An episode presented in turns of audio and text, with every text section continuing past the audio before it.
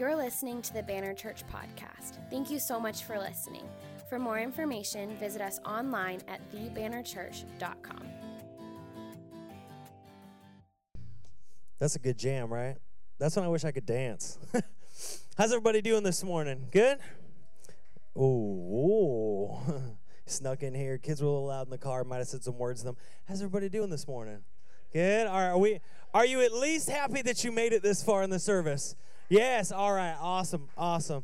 Uh, I'm excited that you're here today. Uh, Jan was talking about our small group. Man, our small group is awesome. Uh, if you're looking for a small group, A, you should come to Discover because it's great and it's going to be fun, and uh, there's pizza. Uh, but more importantly, Uh, you should come to my small group on Thursday nights because it's awesome, and uh, we get the chance to just love on our neighbors. And uh, so we've done all kinds of things from felt need just to, um, you know, whether it's school supplies or home goods, just little things to show like, hey, we love you, we care for you. Um, we've done everything. We paid bills, all kinds of stuff. Uh, but I just love uh, connecting with my neighbors. It's fun. Doesn't it feel like we're just at we're at that place as a society right now where people are kind of so isolated? It's like, man, anything to break down those walls, I'm for. Amen? Amen. Awesome. Well, hey, let's let's do this together. We're we're, we're kind of feeling it. I don't know, eleven or you know ten forty-five service. It's a little later, so I think we we're gonna wake it up a little bit. You good with that, Alec? Okay, good. All right, would you guys stand with me? Let's stand. I know you just said now. Let's stand again together. And when you stand, just kind of shake out your arms, get them loose, get them a little loose. Shake out the legs if you need to. Whatever you need to do. Kind of I don't know for the whole body thing. We'll put up the first service online so no one will see that ever again. Um, but we're going to read Scripture together. Can we do that? Can we read it together? Uh, again, if you're like, I don't really want to do that, we'll just stand there looking good. You look good today. You made it. It's all right. Uh, but let's read together Second Timothy verse one. We good? All right. For God gave us a spirit. Oh, okay. We're going to start over. Come on. Come on, man. Alec, help me. Help me out. I'm dying. I'm dying over here, bud. Yeah, thank you. Nino, Ricardo, I see you, bud. All right. All right, here we go. For God gave us a spirit not of fear, but of power and love and self-control. One more time. Thank you, my brothers who are helping me. I appreciate these mighty men of God. For God gave us a spirit not of fear, but of power and love and self-control. Amen. Give yourself a round of applause as you sit down. Good job. You did it.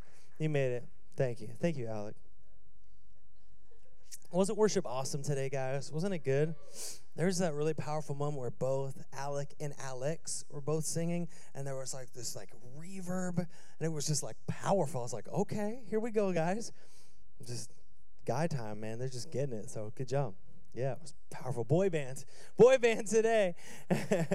uh, but yeah, I'm excited. God has given us a, not a spirit of fear, but of power and love and self-control. We talked last week. God has not given us a spirit of fear, but of power. But I, I love the next part. God has not given us a spirit of fear, but of love. You know, we finished our First John series a couple weeks ago, and one of the most popular and famous uh, verses in First John is First John four eighteen, and it says this. There is no fear in love. But perfect love casts out fear, for fear has to do with punishment, and whoever fears has not been perfected in love. There is no fear in love. Did you know, I, you might not know this, this might be your first time at church, or maybe you're joining us online, you're you're on our online campus, and uh, maybe you, you didn't know this, so let me just be the first to tell you it's awesome good news. You were created to live with and be loved by God. Did you know that? That was half an amen. Almost. We'll get there, guys. Amen. You were created to live with and be loved by God. I think that is one of the most incredible things. You were created, you were created to have an intimate relationship with God. But I think humans, we have a problem. We have an intimacy problem. We fear intimacy. We are afraid of intimacy for a couple reasons. One uh, is some of us have never experienced it. Maybe you've never experienced really true intimacy. Maybe you've never been in a, a trusting, loving relationship. Maybe maybe in your life you've never seen that model or been a part of it. I've really noticed in, in this COVID season, or whatever the heck we're calling it now, let's just say twenty twenty, whatever it is, uh, I've noticed a uh, compounding of a consistent cultural issue, which has been that we are an isolated people who are living at a relational deficit. Like this generation, especially coming up, struggles with the idea of intimacy in a healthy way. They, they have not seen it, modeled it, they don't live it, they don't function in it, and so we're we're living kind of at a relational deficit. H- have you sensed that just in, in twenty twenty, living at a relational deficit? And I think it's amazing because as, as we look at our world and all that we're going through, we can just see it so clearly all over that people are struggling, feeling isolated, feeling like they can't trust people. You know, I, I have a really big heart for um, for foster kids and for adoption, because that's something my wife and I are very passionate about. And so I, I, I was, you know, talking to some people, and I put out a post saying, hey, pray for, um, you know, foster kids. Because, you know, we, we've talked a lot about in this season, I've heard a lot of things on the news about, you know, we got to watch out for the vulnerable people, which I believe in. But I haven't seen very many people talk about foster kids as the vulnerable people. Normally my grandma, my grandpa, which are vulnerable. But to me, there's this group of young people that are so vulnerable, and they're living at such a deep relational deficit. And so um, one of our incredible people uh, who works with um, special needs foster kids in group homes messaged me and said, yeah, please be praying, because kids in group homes are running away at an alarming rate, because they're lacking the relational connection. They've been isolated, they've been locked away, and it has long-term damaging effects. Isolation does. They never experienced it. Trust, intimacy. So you might have experienced intimacy. That, that's a problem for some, but some is that you've experienced it, but you've been hurt in it. Maybe you got some past hurt, some pain. Maybe you've just seen it. Maybe uh, you, your parents uh, had a marriage that went south, and so your thought is, I will never get in a relationship because I have seen how bad it can be. Isn't that the funny thing about relationships? Uh, no one can burn you like your spouse, right? It's okay to laugh out loud. That was funny. No one can hurt you. Like, they know you, and so, like, no one can really get you like your spouse. If you've ever been in a relationship that's gone bad, like, no one can hurt you like a, like a deep friend, like a, like a, like a close, like a brother, like a family member. No one can really hurt you. Maybe we can just be honest together. Let's, let's be honest together as a church. I'm going to slide this podium over, and then, there we go. Let's be honest together, church. How many of you, whether it's family member, friend, a relationship, don't nudge someone next to you, be like, this is you. But how many of you have ever been burned in a relationship? Just raise your hands. Raise your hands. Leave them up. It's okay. Okay, look around. See how that's like pretty much everybody, right? Okay. But let me tell you something as we start. And before we tackle the fear of intimacy, let me just say one thing. If you write notes, write it down. Three words. Four words. There we go. Your pain is real. Your pain is real. This is so important. Before we launch into overcoming, before we go into explaining it, it's so important that you hear that your past hurts, your aches, your suffering, it's real. This is not the message I'm going to preach you today. The word I believe that God has for you today is not a get over it message. Like, just get over it. Like, just move past it. Just get over it. That's not what I'm trying to share. So I want to say right from the beginning, if people have hurt you in your relationships and have violated that trust, hear me say, your pain is real. And so please acknowledge that pain. Please acknowledge that hurt. That's okay to acknowledge that. Now, we're not going to stay down there in that hurt and pain. We're going to believe that the Holy Spirit and the Lord is going to lift us and strengthen us and encourage us. But your pain is real. If someone has violated trust in relationship, it's real. I don't know if you've, you've heard of Job. Any any Bible readers out there heard of Job? Okay, Job, Old Testament, uh, famous really for suffering. And in his moment of suffering, and he's he's going through all these things, he was a righteous man, but he was suffering. And uh, in this moment, all his friends come around, and they gather around him, and he opens himself up. He's like vulnerable to them. And what do they do? They support him. They encourage him. They No. They start gossiping about him. They start talking trash to him. They start blaming him like, it's your fault this happened. He's like, whoa. Like, like you did this. It's your. They start attacking him. Anyone ever had that? It's like you're you're vulnerable with somebody, and you're like, I didn't realize I was giving you a sword to chop me down with just by being vulnerable to you. Like, I thought we were friends. L- listen to Job nineteen. Some of you, you're really going to identify with this pain. He says, all my intimate friends abhor me, and those whom I love have turned against me. Like, you can hear his pain in those words, right? All my friends, my intimate friends abhor me. What am I going to do now? He's saying, listen, your pain is real. Some of you, you're living today with a fear of intimacy because deep pain. And so you think, people have hurt me, so I'm just going to keep everybody at a distance. I'm going to keep everybody at arm's reach. I'm going to get my armor on. No one's really going to know me. No one's really going to know my story, because if I keep it to myself, then I can't get hurt. I'm never going to really show somebody who I am. I'm never going to really be open and honest. I'm never going to be vulnerable, because if I do, then that trust, that intimacy is going to be violated. Listen, the pain is real, but that fear can be so damaging. Please hear me this morning, church. That fear, the fear of intimacy, can be so damaging. And I'm going to tell you why for a couple reasons. We're going to go to Genesis three, and you're going to see that at the very beginning, people struggle with this. So let's go to Genesis chapter three. If you brought your Bible, crack it open, go to there. Uh, if not, the words will be on the screen. Genesis three, we're going to talk. Okay, so first thing, what do we see? What is damaging about the fear of intimacy? The fear of intimacy, if you're taking notes, write this down, put it on your phone, something like that. The fear of intimacy will make you distant. Somebody say distant. Distant. The fear of intimacy will make you distant. The fear of intimacy keeps everybody at arm's length. You're like a boxer. You know, when boxers are tired, what do they do? They come in and they like wrap up so that the ref has to separate them. Just a few of you that's boxed, you understand what I'm talking about? Uh, but if you can keep everybody at arm's length, you can keep them, you know, in your scope, so you can still throw your jabs, but you don't let anybody in. Some of you are like that with intimacy. I got to keep people at kind of jab length, so if it goes wrong, I can push you away. I can keep you away. It will make you distant. And, but we look back all the way at Genesis three, they were still struggling with the same fear. Let me let me give you a little, let me sum up the first two chapters of the Bible for you. Ready? Okay. God creates the earth, everything, then he creates man. And he's like, this is pretty good. I like this. I like having this relationship. There's the first two chapters of the Bible for you. uh, then God says, listen, it's not good for man to be alone.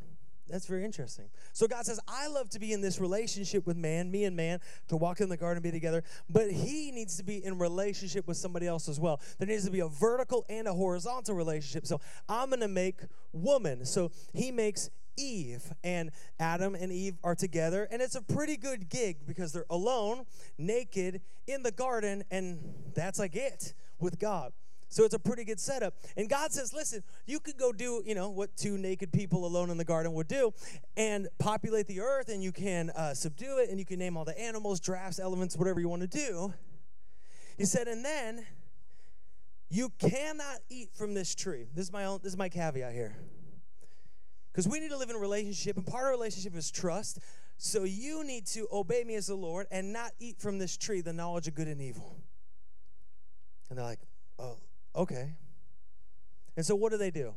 Well, they eat of the tree. They, I don't know if you guys the, saw the felt boards, but they eat of the tree. The serpent comes and he says, hey, uh, did God really say that you couldn't eat of the tree? And Adam was like, well, or Eve's like, well, I, I think he did. And, and Satan's like, are you sure? And she's like, well, maybe he didn't. I was like, Like, she knows, but it's like, oh, you know, how quickly we justify things that we know are blatantly wrong. Like, there's literally two of us here. He told one of us. And so she eats of the tree, and she gives some to Adam, and they choose in that moment to rebel against the God who loves them and to, and, and to turn against him and to sin against God. And so here's what happens. Okay, Genesis three, verse eight. If you're still with me, say amen. Amen. Okay. Genesis three, verse eight. We're going to read this together. It says, and then they, meaning Adam and Eve, heard the sound of the Lord walking in the garden in the cool of day, and the man and his wife hid themselves from the presence of the Lord God among the trees of the garden, which is a funny move when you really think about it. It says, but the Lord called to man and said to him, where are you? And he said, Adam said, I heard the sound of you in the garden, and I was, what does that word say? Can you read it? I was, I was afraid. I was afraid because I was naked, and I, what does that word say? Hid myself. What an interesting thing. I was afraid because I was naked, as if he would know that was a cause for fear until that moment. That spoke loudly. Like, there's literally two people on the earth. How do you even know what naked is? Because of shame for what they had done. Shame will make you, it will cause you to distance yourself from God and from others. It will cause you to hide. Shame brings us to the place where we fear intimacy, and so we keep everybody at a safe distance. That's how it works. The fear of intimacy will always keep people at arm's distance. It, it, it prevents us from truly being vulnerable. We can't be vulnerable, and so we can't really open up. We can't really be honest with people. When I first started in ministry, I, uh, I was a worship pastor and a, a youth pastor. And at our church, we had a policy that was kind of unspoken, and now I realize it's probably mildly unhealthy, where we would say, don't call in, crawl in, which is a funny thing to say in a COVID world. Uh, but we don't call in, crawl in. And I worked with a lot of people who were like late stage uh, millennials, or, you know, like we were like not quite Gen Z or whatever we were. And uh, so I took it personally. I took it like a mission on myself, that I would never call in unless I was like dying, and even then, maybe if I had the time, I would come in. Because I took it personally. I don't know if you take that personally. Like, I took it personally when people bail. Like, that says something to me. I might not say something to you, but if, like, you say you're going to be there, then you're not, I'm like, oh, okay, well, I took it. So I was like, I got to be there. I got to be there. So one day, I had what in the Latin they call food poisoning. And I'll tell you what, that is a trip. Anybody have food poisoning? You're like, how do you know it's not food poisoning? How do you know it's food poisoning and not the flu? It's like, you know, you know, you know. My insides are furious. And part of this food poisoning was an experience that was happening um, here and the other way. And so my body was viciously removing what it believed to be wrong with itself from any place it could find. Are you with me? I'm trying to be like as polite as I can in church here, but, you know, you're with me. And so I... Um, I woke up, I felt terrible. I know I'd eaten something wrong, and I knew in that moment I had food poisoning, and so I did my thing in the bathroom, front and back, and uh, I got ready, did the same thing. I went to church. We had band practice. We'd get there at six o'clock in the morning, and we'd practice for thirty minutes, and we'd prep to start services. And we had five services, and I knew it was going to be crazy, so I, um, I...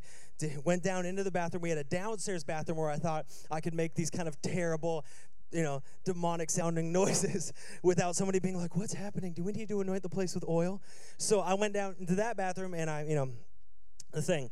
And uh, I did that before practice, and then we did our practice, our sound check, and then I went down and did it again, and then we did pre-service prayer, and then I went down and did it again, and then we did our first service. I got up for worship and did worship, and I'm just like trying to sing and trying not to let anything else except the glory of the Lord come out. And uh, so then after worship, I went down into the into the bathroom and did the thing again. And then I came back up after the message. You know how the band comes up? We did that as well, and I, and I led that, and then I went down again. And in this moment, I, ha I have very little left. And I, um, you know, I, I felt it kind of coming up, and I was between services. We had a short turnaround. We had fifteen minutes between each service, five services. And this was, I got through the first service of the day, getting ready to go in the second. And my band, they'd start without me. I mean, it was crazy. Like, they were, like, on. So if if that countdown video went and I wasn't there, they would just go without me. And then one of the singers would be like, this is finally my moment. And they would just go. And, uh, and so I'm in the bathroom, and I feel that come up. And I'm like, here we go. Time to pay penance to the porcelain throne here. And uh, in that moment, as I am releasing this feeling, I'm sorry, um, uh, the, uh, the, other, the other side just started to go as well. It, it was like, it's time for us all. It was like, one, two, three, everyone now. And uh, it met some resistance in my pantal region. This is like as clean as I can make this story. I asked Katie if it was inappropriate. She said it was fine, but she's not here right now, so it's cool. So I pooped my pants. Can, there we go. Let's just be honest. Let's be real here in church. I pooped myself like a toddler. And so I I had this moment. I'm in the bathroom. My band is like texting me like, hey, man, are you okay? I'm like, I'm fine. Yeah, I'm, I'm fine. I'm like texting them like, I'm fine. Everything's great. Ah, praise the Lord. And uh, they're like, are you good? Oh, I'm good. I'm good. And I'm like there with this, you know, mess in my hand, so to speak. And I'm I'm like, what do I do? Okay, I need to tell you, I had been married for two weeks. Young men, you know what I'm talking about. Like, you're, you're still trying to, like, I mean, I, I take care of myself, take care of my family, try to keep, you know, keep some swagger to my, my relationship. But, you know, two weeks in, you're really trying to impress her still. You're trying to prove she made the right choice. Like, there was other choices. You chose right, you know. And so when you're trying to give it your wife, like, yeah, girl, like, you chose right. Like, I'm the man of this house. What you don't want to do is be like, um, yeah, honey, I pooed myself like a child. That's going to affect your intimacy. Literally.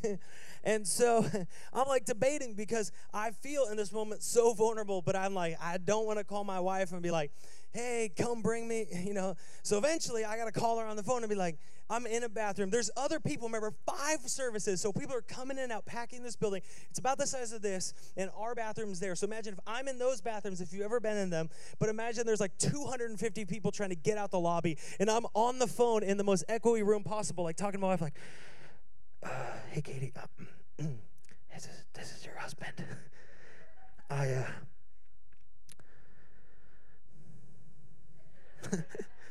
I pooed myself. she's like, wh- she's like, what? I'm like, no, listen. Shh, shh. I'm like trying to explain to her what has happened, trying to explain to her. I'm like, please, like, help me, help me, help me, like, help me. And so she did. And my wife's amazing. She's an amazing woman. And so she only judged me slightly from that moment. But in that moment, I'm in the bathroom. My team's like there. They're like, man, we got to go. Like, tell us what's going on. And uh, I, I'm just like locked in because I don't want to see any, I don't want anyone to see me in this vulnerable moment, right? Like, I don't want any of my team members seeing me like this. I am a mess.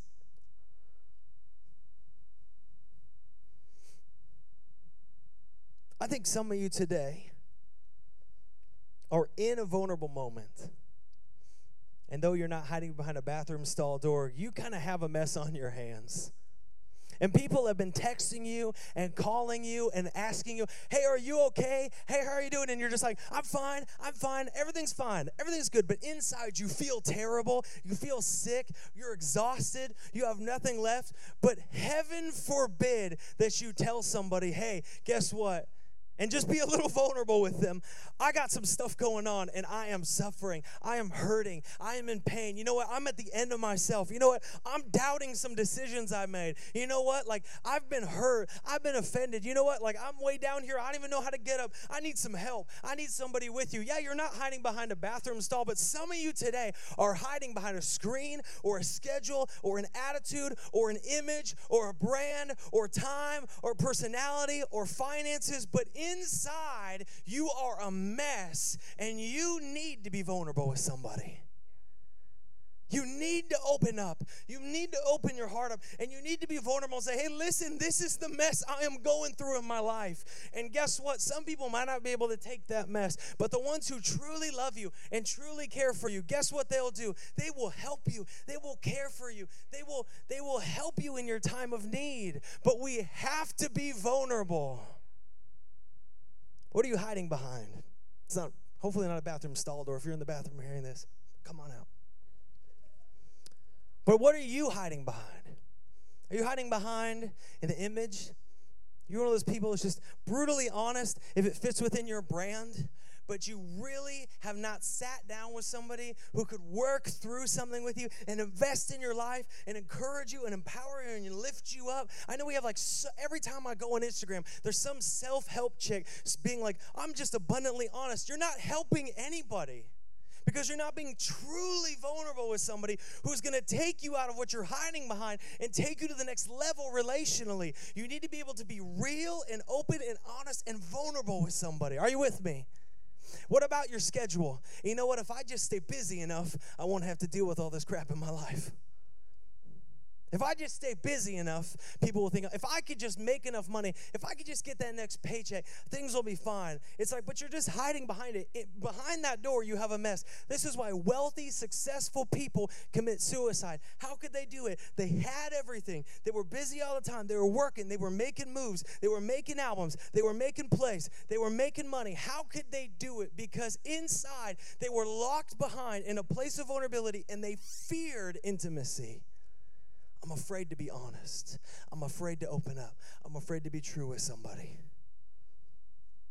Fear of intimacy will make you distance yourself from God and from others. Are you still with me? Okay. Second thing, fear of intimacy will not only make you distant, it will make you defensive. Someone's like, no, it won't. When my wife and I, uh, she's not here, so I can't point to her. So that coffee cup, that's her. Um, My wife and I, we do couples counseling. I know we're just, like, in for it when we get in, and people are already, like, doing the blame game. Like, they're already fighting about the parking spot. They're, like, there was nobody parked here. They're just meeting us. They're already fighting, like, why do you always park under trees? Every time we go somewhere, you park under a tree. It's like, well, I'm the only one who washes the car. You know? And I'm like, oh, my gosh. Katie, I hope you brought snacks because we're going to be here for forever.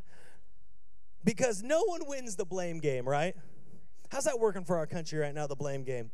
That's solving a lot of problems, isn't it? It's your fault. Great. Maybe it is. What are we going to do about it? Nobody wins the blame game. It makes us defensive. Did you know the first blame game was in Genesis three? Check us out with me. If you have your Bible, just keep going down to verse eleven. It says, I was afraid because I was naked, so I hid. And it says, God said, who told you that you were naked? What an awesome phrase. Like, you're the only people alive. How do you even know that cl- you're supposed to wear clothes? Right? Like, you chose to, cl- who to- who told you? It says, who told you that you were naked? It says, have you eaten from the tree that I commanded you not to eat from? Do you notice how God, he knows, he knows, but he gives us a chance always to repent. He gives us a chance to say, yes, I made this choice, but look at the blame game. Look what happens. Look what Adam says. He, he says in verse twelve, the man said, here we go, guys, the woman you put me here with, she gave me some fruit from a tree, and I ate it. That is the weakest excuse. But think about that. Like, think about what a diss on God that is. Like, if I'm God, I'm like, bro, listen, you were alone, like, on the earth, on the whole earth, just you and me. I made you a woman, and then you were her only option on the whole earth. And then you were naked together, eating a healthy diet on the earth together, together. Just you. I hooked you up. Now you're going to throw it back in my face? And he says, the woman you put me here with, what? Man, I, I'll tell you what, man, can, can, we have a, can we have a moment, man? Like, I, I believe in strong, mighty men of God who lead the way. Physically, spiritually, emotionally, I, I'm all about it. I think we got to lead. Study says, when a man leads his family spiritually, becomes a Christian and leads his family, ninety-three percent of the time the family becomes followers of Christ. Men, you set the tone. So can we just come to agreement, men? We don't hide behind our wives. You know what I'm talking about. The, like, I'm driving on my way to meet a dude, and it's like, oh, yeah, sorry, man. My wife, like, planned this thing, but, like, I didn't bother to, like, check the schedule, so sorry, man, I can't make it. It's like, bro, just say you don't want to come because I've talked to your wife, and I know you're free. Just say, I don't want to hang out with you, so I'm not going to come. I'll at least respect that, but I won't respect, oh, yeah, sorry, man, my wife. Well, you don't check the schedule? Oh, sorry, man, my wife says I can't. Well, you don't check the budget? Like, lead your family. Lead your family spiritually. Lead your family physically. Lead your family emotionally. Be a man. Do man stuff. Lead your family, right? Men? Come on, let's go. Like, oh, come on, man. Oh, there we go. That's right. Yeah. I love having a strong wife. My wife is amazing. She's gifted, talented, and organized. I'm not super organized. She is. So I check with her, hey, let me make sure she doesn't put something on the calendar I haven't got to. But I will never hide behind her because I'm a freaking man, and I don't hide behind my wife. That's what Adam did. He hid behind his wife. Oh, yeah, this woman, this woman you gave me. If I was God, I'd be like, fine, well, I'm taking her away. Enjoy the desert, loser. Welcome to celibacy, homie. I'm going to make Rick over here. He now lives with Eve. So then it jumps down to Eve, the blame game. He says, I didn't do it. The woman did it. Jumps down to the woman. She says, oh, no, because, you know, women, very spiritual, prayer warriors, led the prayer movement in the church for years. She says, oh, no, it wasn't me. The devil made me do it. The devil, the devil made me do it. There have been, been spiritual grandmas since the beginning of time, apparently. Like, the devil made me do it. Look at that. She passes it down. She's like, the devil, you know, no, no, no, it wasn't my fault. The devil deceived me. It's like, well, he just told you to do the thing you knew was wrong. Yeah, but like, I don't know. I just felt like I needed to be true to myself. And he's like, what? Like, well, the devil did it. And then God goes to the devil, and the devil's like, yeah. He's like, well, now you're a snake, and Jesus is going to crush your head. But look at this, the blame game. It just passes it down and passes it down and passes it down. It's not my fault. It's your fault. It's not my fault that we're not doing this. It's my wife's fault. It's not my fault. It's my husband's fault. It's not my fault. It's my boss's fault. It's not my fault. It's someone else's fault, right? Because I don't have healthy relationships, I can't just take ownership because I'm deeply insecure. So what I got to do is I got to be like, no, it's your fault. You should have done this. If you'd have done this with this, if you, you're always like this, it's like, just, isn't that exhausting? Is anyone done with the blame game? Makes you defensive, defensive. Fear of intimacy will always make you defensive and dis- distant. It's not my fault. It's your fault. So the question is, if it makes us defensive and distant, how do we overcome it? Because you're like, great, cool, you pointed out this problem. We've had a couple good laughs, but what do we do with this information? So I want to talk today on how do we overcome the fear of intimacy. Okay, first thing, if you're taking notes, you must take, listen to every word, it's important. You must take a prayerful, relational risk for an intimate relational return. Let me say it again. You must take a prayerful, relational risk, a prayerful relational risk for an intimate relational return. Not a random risk, not a haphazard risk, a prayerful relational risk. You must take one. In order to have an intimate relational return, in order to have true relationship, you have to take a prayerful risk. Here's the thing about relationships. You cannot have both control and intimacy in a relationship. If you want intimacy, you have to let go of control. One of the most painful things that I see in relationships is that people so desperately want to control the other person and control what they allow them to see of, of themselves and control what, you know, the image that they put up and this kind of false sense of who they are that they never really open up to who they are. And so they're so about control that they rob themselves of intimacy, and then it feels fake, and then it feels hurtful. But relationships require risk. Not control, not a list, not the upper hand, not like, I'm going to make sure if they hurt me, I got something in my back pocket, I can like be like, oh yeah, I got it. It's not a competition.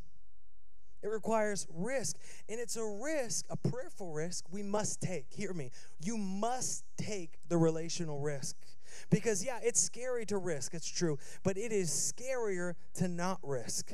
Yeah, it's scary because it makes us vulnerable. It makes us vulnerable to take a relational risk, but it's scarier to go through life alone. Some of you are, are single here today, and you're like, you heard the married man be like, oh, you're like, I want that. I want to be one of those dudes leading his family. I freaking love that. Uh, and I meet with a lot of young guys who are like, man, I just want to be married. I want to be married. I'm so tired of being lonely. I want to be married. And I just tell them, hey, listen, as you're in this season, you got to break any kind of fear of intimacy, because bringing a fear of intimacy into a marriage will make you even more miserable than being single and alone. Let me explain. Marriages with a false intimacy are brutal. Because marriages where, where people are not opening themselves up and being honest and truthful, they just end up lying. There is nothing more painful than lying next to somebody that you feel like you don't even know, and feeling so stuck and trapped and feeling so alone. That is a loneliness that supersedes. I know single people, it's hard to imagine, but that is a loneliness that supersedes any kind of individual loneliness. It's a, t- it's a sense of being completely abandoned because of a fake intimacy. Hear me. Being with someone will not remove your loneliness. Only intimacy will. Only a prayerful risk that brings intimacy will remove loneliness. You have to take a prayerful risk, whether you are single or married, in a relationship, wanting friendship. You have to take a prayerful risk in order to get a relational return, even though it's scary.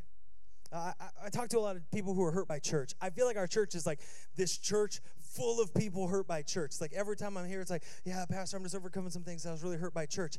You know, I, I know that's kind of, they, they act like it's really unique. And I just want to say, hey, listen, you're probably surrounded by like ninety percent of the people who go here have that same story.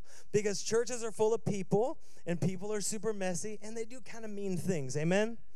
Yeah, okay. You're like, wait, were you supposed to amen that? Sure, why not? And so I meet a lot of people who have been hurt by church, and they group people together. They say, well, ch- you know, church people do this. All churches do this. Church people does this. You know, this is, you know, this is how everybody does it. And I'm like, listen, you can't just group everybody together as a way to eliminate individual responsibility. If this person has hurt you, then that's an issue. If that pastor or that board or that church or that policy has hurt you, then that, that's an issue. But to say all church has hurt me, therefore I will never engage into the beauty of the relationship God has gifted me and called me to do, is actually going to rob you of the possibility of the beauty of being a part of the church. Church is like traffic. You're not in traffic. You are traffic, right? You're not in church. You are church. Right? You're a part of it. If you're in it and you're like, yeah, this is the, yo, you're part of it. You are a number. You're a member of it. And so for us, we cannot begin to just write it off and think that we're going to fulfill all that God has commanded and called and gifted us to do. Do you know that God has called and commanded us to gather together as a church? How are we going to do that if we just reject relationships? That's why we do small groups. Intimacy. Can I tell you, if you go to a small group, I encourage you, you got to be vulnerable. You got to take the risk. Because attendance does not breed intimacy, right? Attendance doesn't mean, just because you're there doesn't mean that you're going to be, you're going to have an intimacy. Investment does. You got to put something on the line. Do you got skin in the game in your small group? Do people know something if they share they could hurt you with? Are you willing to take that risk? It matters. That's why we do them. Because it's scary to risk, but it's even scarier to go through life without the intimate connection that God wants us to have with his people. Look what God says about love. Uh, First Corinthians thirteen seven says this. Love bears all things, believes all things, hopes all things, endures all things. I, I'm going to ask, you know, don't, don't answer, but have you stopped believing in love?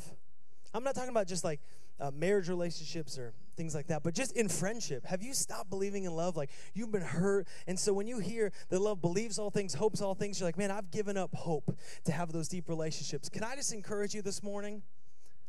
Lean into the God of love, who created love, who is love, and allow him to transform your heart that you might take that risk to experience loving relationships again. I know it's scary to take the risk, but can I just say again, it's scarier to not take the risk. There's something, though, as, as you're pressing into these uh, and seeking intimacy that I want to encourage you to avoid. Okay, this would be a subheading if you're a big note taker. Avoid premature intimacy. Remember, this is a prayerful relational risk. This is a prayerful relational risk. Don't go to a stranger. This means don't go to a stranger and just like, be like, can I vomit my whole life story all over you? You're like, nobody does that. Yes. All the time. I, I was at a at a conference, a young adult conference, and we were on a panel. We were talking about connection, and one of the um, one of the gals talking says there was someone that was at their church who was always going around, and she wouldn't say like, "Hey, how are you doing?" She would just come up to new people, never knew, and said, "What's your deepest fear?" And they were. She was like, "Well, I'm not going to tell you that." She's like, "Why? We're Christians. We're supposed to go deep together." She's like, "I don't even know you. I'm not going to tell you my deepest fear." Oh, I don't, we just met, right? But, okay, we, I don't know if you guys played football, but anti-small talk Christians, let's take a knee. Listen, people are not going to tell you intimate details of their life until they know they can trust you. And they can't know they can trust you until they've spent time with you, right? We had a guy back when we started the church, and he didn't last long. Never do. And uh, he was like, hey, when people come in, instead of saying, how are you, which, you know, it's fine. He said, we should ask, what breakthrough are you believing God for in your life? I'm like, to guess? He's like, yeah, to guess. We got to go deep right away. And I was like, yeah, I think they might deeply go to another church, man. Like, you're going to be like, nope. Because I believe in, in the power of being truthful and honest. I think too often we are way too shallow with our relationships. I think we need to understand details. But come on, guys, let's be honest, right? It, there, there's a there's a process of trust and intimacy being built, right? Some some of you are like, what? No, I, I don't understand. Listen, if you emotionally vomit all over the internet, and then you emotionally vomit all over your coworkers, and then you emotionally vomit all over your friends or acquaintances, then you emotionally vomit all over your family, you might wonder why nobody listens to you anymore, and it's because they're tired of smelling like vomit. It's like, it's just so much. It's so much all over my life. And so what I'm not saying is to just be closed off. In fact, I'm saying very the opposite. But I'm saying we must understand that relationships are not just about us. They're about the other person. They're about us together. It's not about what I get out of this friendship. Well, I need this. It's about what we get together. And so that time must be spent. There has to be a, a prayerful risk taken. I mean, the same thing is true for those in love. I, I used to do youth ministry, and um, it would happen. There'd be some girl who comes, and it's like her first time, and I loved our youth ministry. We had all kinds of kids coming all the time, and so you get like a group of five girls that all came. They just got done with like cheer practice, and they roll in, and, you know, we're in the like pre-service prayer, and inevitably one of our like teen leaders would come up to me like, hey, pastor, oh, man, I just feel like the Lord told me I'm supposed to marry her. I'd be like, what's her name? I don't know. I'm gonna, I'm gonna guess that wasn't the Lord. He's like, how do you know? And it's like, I'm willing to take that risk. I'm like, no, no, no, I, I love her. I'm gonna go tell her. I'm gonna go tell her I love her. I'm like, no, please stop. Please don't. Please don't. You're like, that happens all the time. Like, I just feel like the Lord spoke to me. I, I saw her in, in the prayer time, and I just felt the Spirit. I'm like, you felt something, that's for sure. It wasn't the Spirit. And they're just like, I love her. I love the way she smells. She's so amazing. It's just kind of like, right? We have to take a prayerful risk. There's a danger of just throwing your heart at any person that you think comes close to any kind of relationship you want. Don't take no risk, but you got to be careful about just throwing and dumping your heart out on every person, just giving your heart away to every person that comes along. And that's been such a wrestling I've seen in ministry. People are like, they've been hurt, they've been distant, then they come back, and they throw their heart at the first person that makes them feel good. Then they get hurt and they feel distanced. Then they want friendships. And so then they're just like, they've been alone for so long that anybody who will listen to their, their story, they'll just tell every part of their story. So they're just sharing with everybody. And then they feel hurt because people aren't receiving it. And then they're like, you know what? I'm just not going to date for a year. And then they're like, well, I'm not going to date for like six months. Well, I'm not dating for like two weeks. Actually, Pastor, I've been dating this girl for a month, and uh, I just need to let you know, you know, that this is happening in my life. And then they feel distant and hurt, and it just goes on and on and on and on and on. We call that the roller coaster. But I love what Song of Solomon eight four says. It says, young women of Jerusalem, I charge you, do not stir up or awaken love until the appropriate time. It doesn't say don't stir up love. It says don't stir it up. Don't light that fire till it's time. Many people engage in premature intimacy, which is fake intimacy. And hear me, fake intimacy outside of marriage is just still fake intimacy.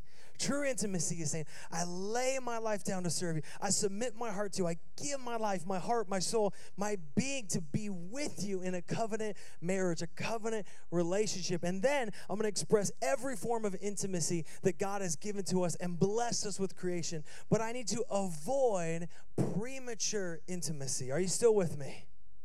You're still with me? Okay, good.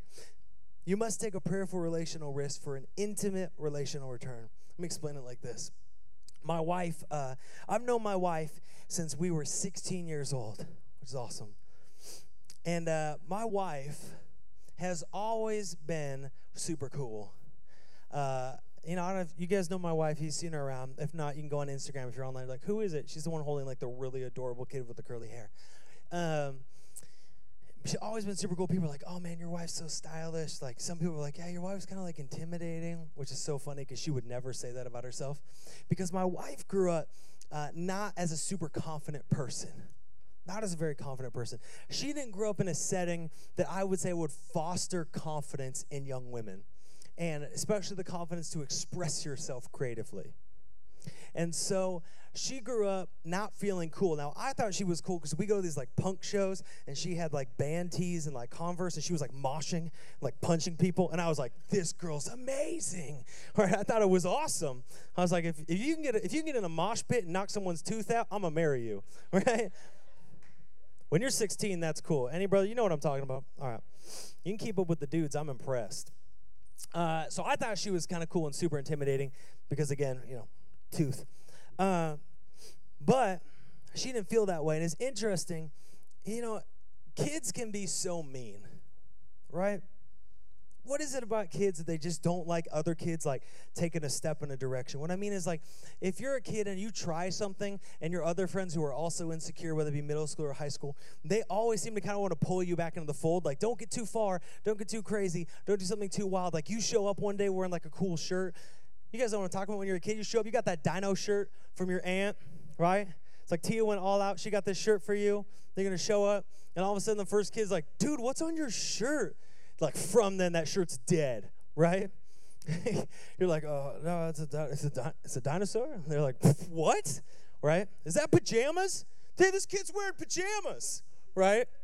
That thing's done. That's how kids are. What's crazy is adults do the same thing. We like to think that we've somehow graduated from that mode, but it's the same thing. You know, someone comes to your work trying out a new shirt. You know, Bob shows up. He's got this yellow shirt. He bought it. JCPenney's on sale. He thought it was a good deal. He shows up. He's got the fit. He's looking good. He's feeling good. His wife said he looked good when he left. He shows up, and there's always that guy in the office that's making jokes, and no one's told him to shut up yet, but he's always making jokes at someone's expense. And, um...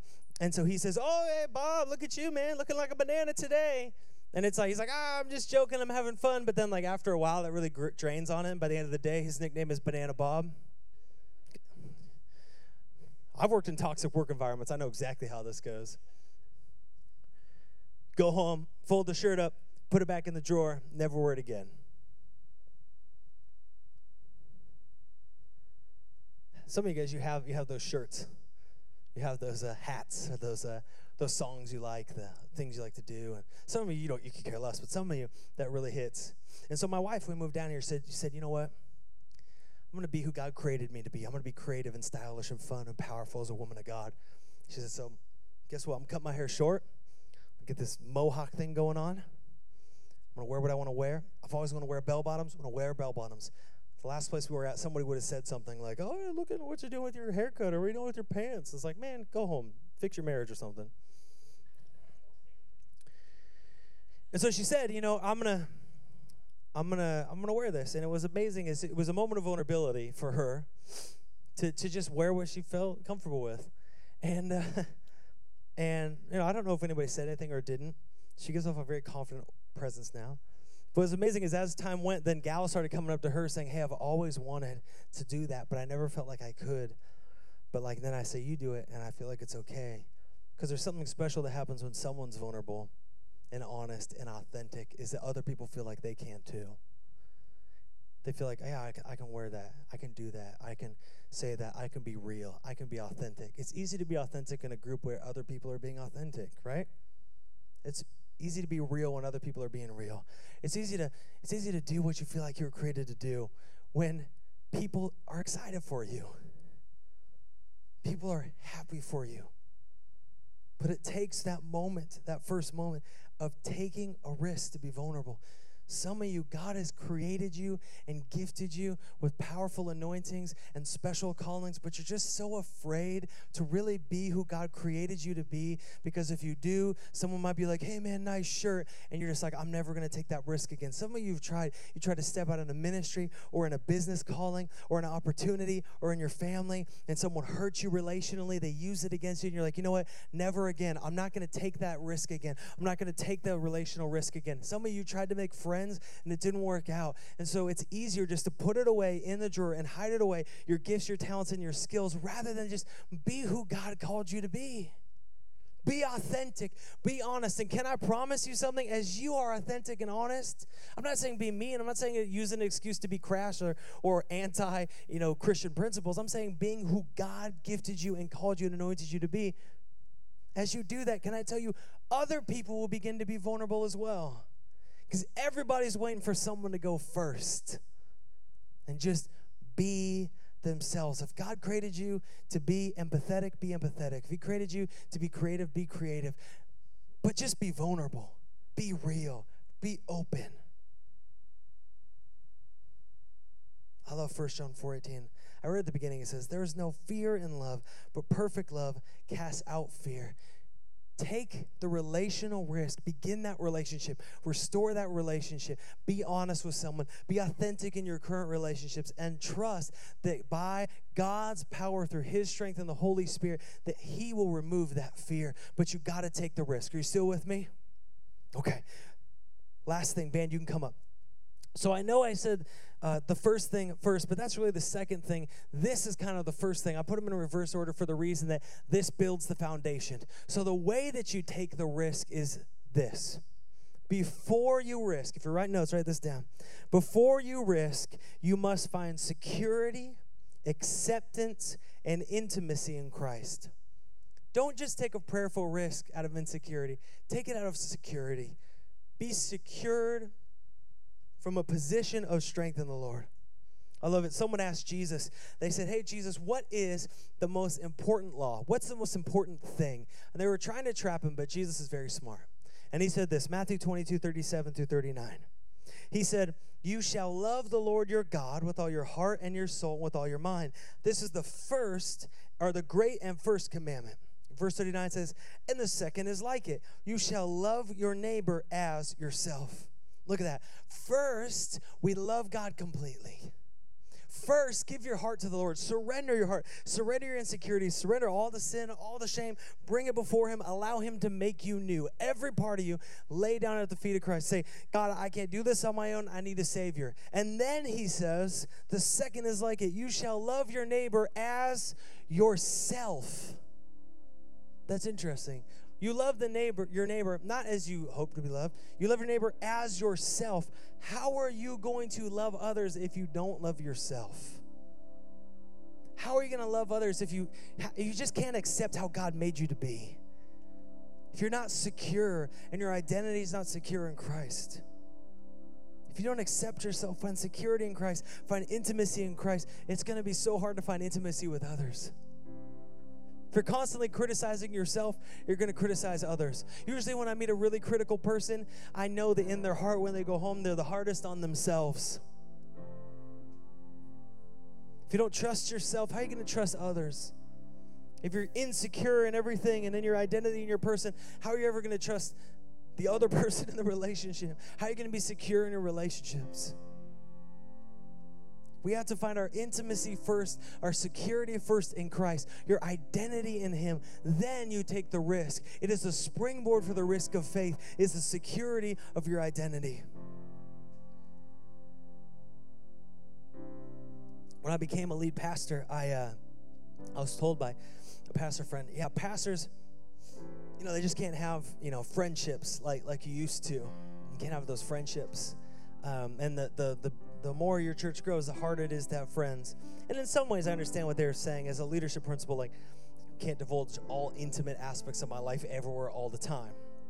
Like I talked about, you know, sharing all that with strangers. But I thought, man, you know, I feel like the key to what I do is being honest and being vulnerable. I, I believe that pastoring requires being honest. I, you wouldn't want me to not be honest. Maybe sometimes I'm too honest, but I'm trying. But when I come up here, my goal is to be honest and vulnerable and speak the truth. It's a risk. It's a risk to be vulnerable from stage, especially in an age where everything's recorded and people can snapshot whatever you say and then post it up, be like, look at this person, they hate trees or something. It's a risk. It's a risk to say things. It's a risk to be vulnerable. It's a risk to be honest. It's a risk. But but let me tell you, I like to take that risk because I believe in the power of you encountering Jesus Christ and encountering the gospel, our mission, so that all people can experience the freedom and power of a new life in Jesus Christ. It's on the back wall. I want to take that risk. People will ask me in this season, especially in the COVID season, because every time I make a decision, someone, you know, has a very strong opinion about it. Like, how, how are you doing that? How do you how do you every week take that risk being vulnerable and coming on stage and being vulnerable? And my response is usually the same. I have to do it from a position of strength in God. If I'm being honest, I don't every day just feel so strong and confident. There's some days I go home and I smash my head against the table like, what is going on? But my strength does not come from me. It comes from the Lord. My strength doesn't come from my strength. It comes from the Lord. And, and I love that Scripture says, I am weak, but he's strong. And in fact, he's glorified through my weakness because his strength is shown. I'm secured in him. Like that's, that's just the thing I've learned, that I have to be secured in Christ. I have to have my security and my acceptance and my intimacy in Christ first. I know that not all of you will like me, and I say this in a, in a, in a way not to be like get a, I say this in a in a tongue-in-cheek way of like I, I don't care if you like me, in the sense of my acceptance and my calling is not built off people's approval of me. Make sure I say that the right way so you know that I love all you guys. But my acceptance, my understanding, listen, I know I'm not going to be enough for everybody, and I'm okay with that because God has accepted me. Romans fifteen seven. Some of you need to write this verse down. Write it on your hand. Go home later. Get it tattooed on your body, whatever you need to do. Romans fifteen seven says, accept one another then, just as Christ accepted you, in order to bring praise to God. This is awesome. God has accepted me. God has accepted you. God has accepted us. And so our anchor is in the acceptance through God. My risk comes out of that strength, not in how I'm feeling that day, but because God has accepted me, God has called me, God has anointed every believer with the Holy Spirit. He's commissioned and called you and given great purpose. And you know what? Just because someone doesn't believe that doesn't make it not true, because God has called you. And so my confidence comes from there. I'm able to take that risk because, man, relationship risks are scary, but I'm able to take that risk, and you're able to take that risk when you're secured in Christ. I love to do a discipleship with uh, young men. I mean, really just I love to sit down with men and talk about uh, not just what you do, not just why you do it, but who you are. And a lot of young men I meet with, uh, they're always trying to take that next step in life, trying to get that relationship, trying to get that job, trying to get that opportunity. And so they're really focused on what they do. A lot of their value is in what they do. And so a lot of the relational confidence comes off of what I'm doing. I have confidence in the risks I'm taking because, you know, I have this job or this opportunity. And I, I usually make it a first priority to be like, hey, listen, that is so cool. But my question is not what do you do, but who are you? Who are you? Who are you? What makes you special? When was the last time you thought about that? What makes you special? Have you, have you sat down and really made a list? What are your values as a person?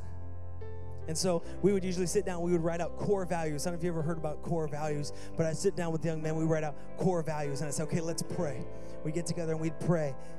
A lot of times we'd start, they say, I don't, I don't know, man. Like, I don't know, I work hard, or I don't know, I do this. And very, very diminutive, self-diminutive. So well, let's pray. Let's come before the Lord. Let's seek the Lord together. God, how have you uniquely gifted me? God, how, you, how have you uniquely called me? God, what makes me special? And as we pray, the Lord begins to reveal things, and I love it. And I say, okay, let's build some core values. How did God gift you? How did he anoint you? How did he create you? And usually it's like, well, I don't know. Like, I, I guess, like, I'm really loyal. I'm like, that's an awesome core value, to be loyal. I think that's one of Nick's. Like, that's an awesome core value, to be loyal. It's like, yeah, okay. And I'm like, okay, let's talk about what are some situations that you've gone through that have really built up your confidence and really made you feel good. Oh, yeah, this, this, this, this, this. Okay, what are some ways where you feel like you might be unique or gifted or anointed or called or special? I know we're so hard on the word special, but, like, it's okay for God to think that you're special.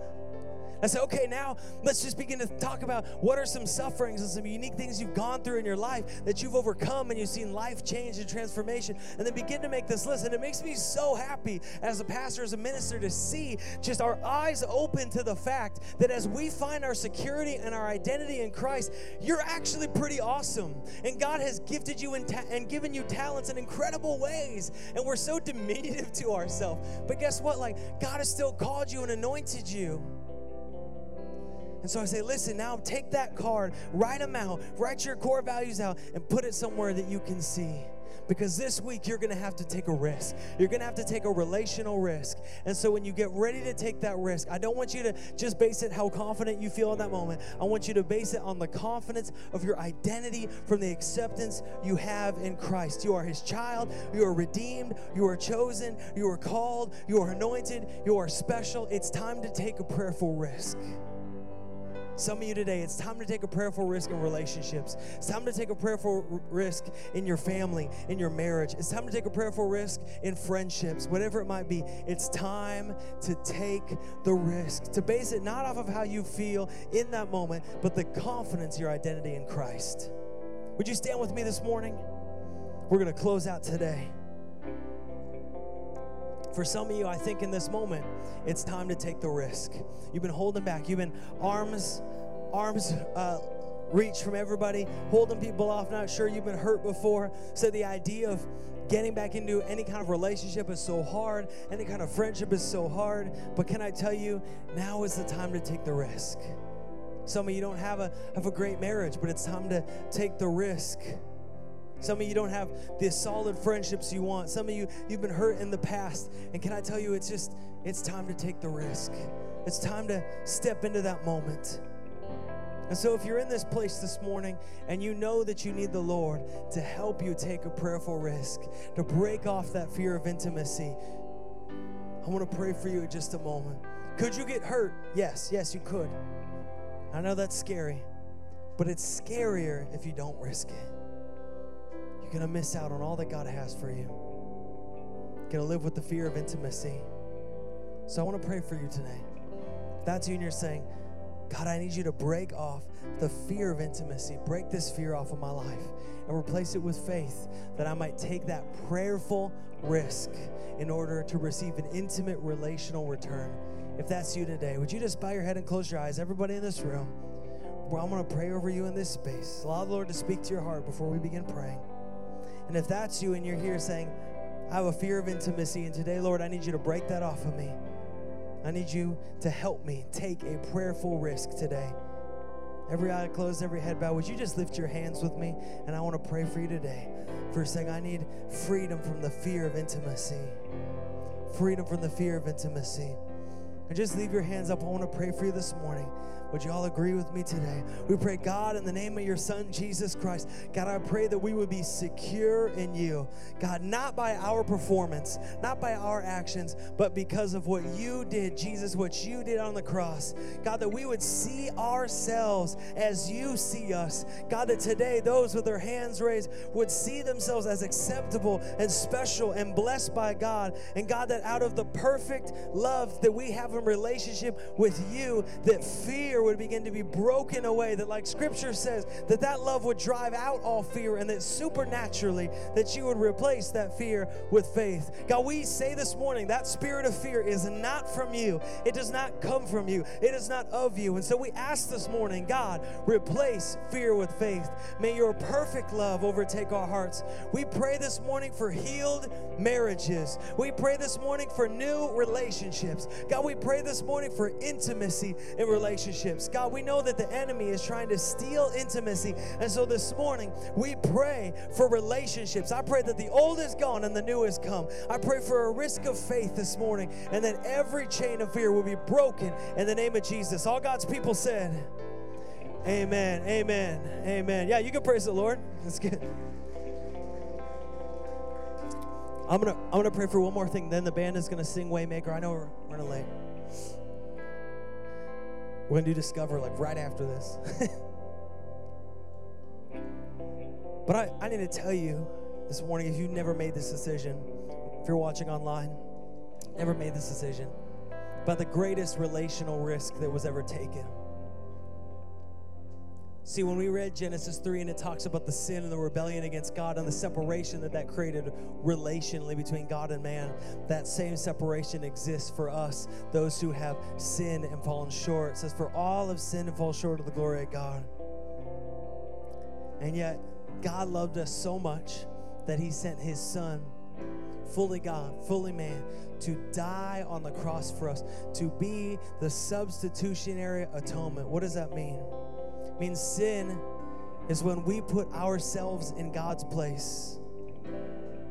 But Jesus came and he put himself in our place, and he took the debt upon himself, and he died on the cross, and he took a risk. He took a risk. He laid himself bare and he defeated death, hell, and the grave for the risk that you might accept his free gift of grace. You're like, I don't have any answers. It sounds scary. I don't know. Listen, can I just tell you this morning? Take the risk. Maybe last week you were here and you heard take the risk and you thought, I should do that, but then a little voice whispered in your head and you're like, you need to control every element of this. Listen, you can't have control and intimacy. You need to release that and just receive the love of God. Did you know that there is hope for every future and healing for every past? We know that everyone who receives Jesus Christ is going to experience not only the freedom from all sin and shame, but the power of being anointed by the Holy Spirit and walking in the truth and purpose that he has. But today, you got to take the risk. You got to take the risk.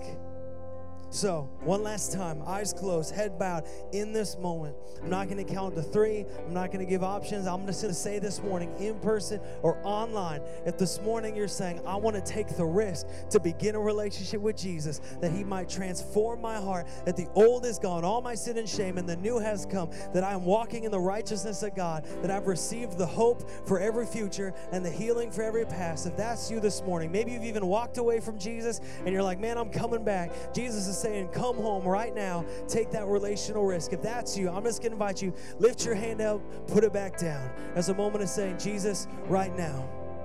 And I'm going to pray for you. Let's all pray together, then the band's going to lead us.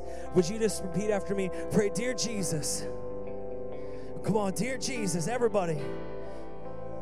Thank you for your love. Thank you for dying for me. Taking my sins on the cross. I give you my heart. I surrender my life. Come on. Come on, I surrender my life. I lay it at your feet. And I receive your love, your endless mercy, your beautiful grace. I release any fear. And I choose today to follow you with my life. In Jesus' name, all God's people rejoiced and said, amen. Amen. Let's worship this morning as we close.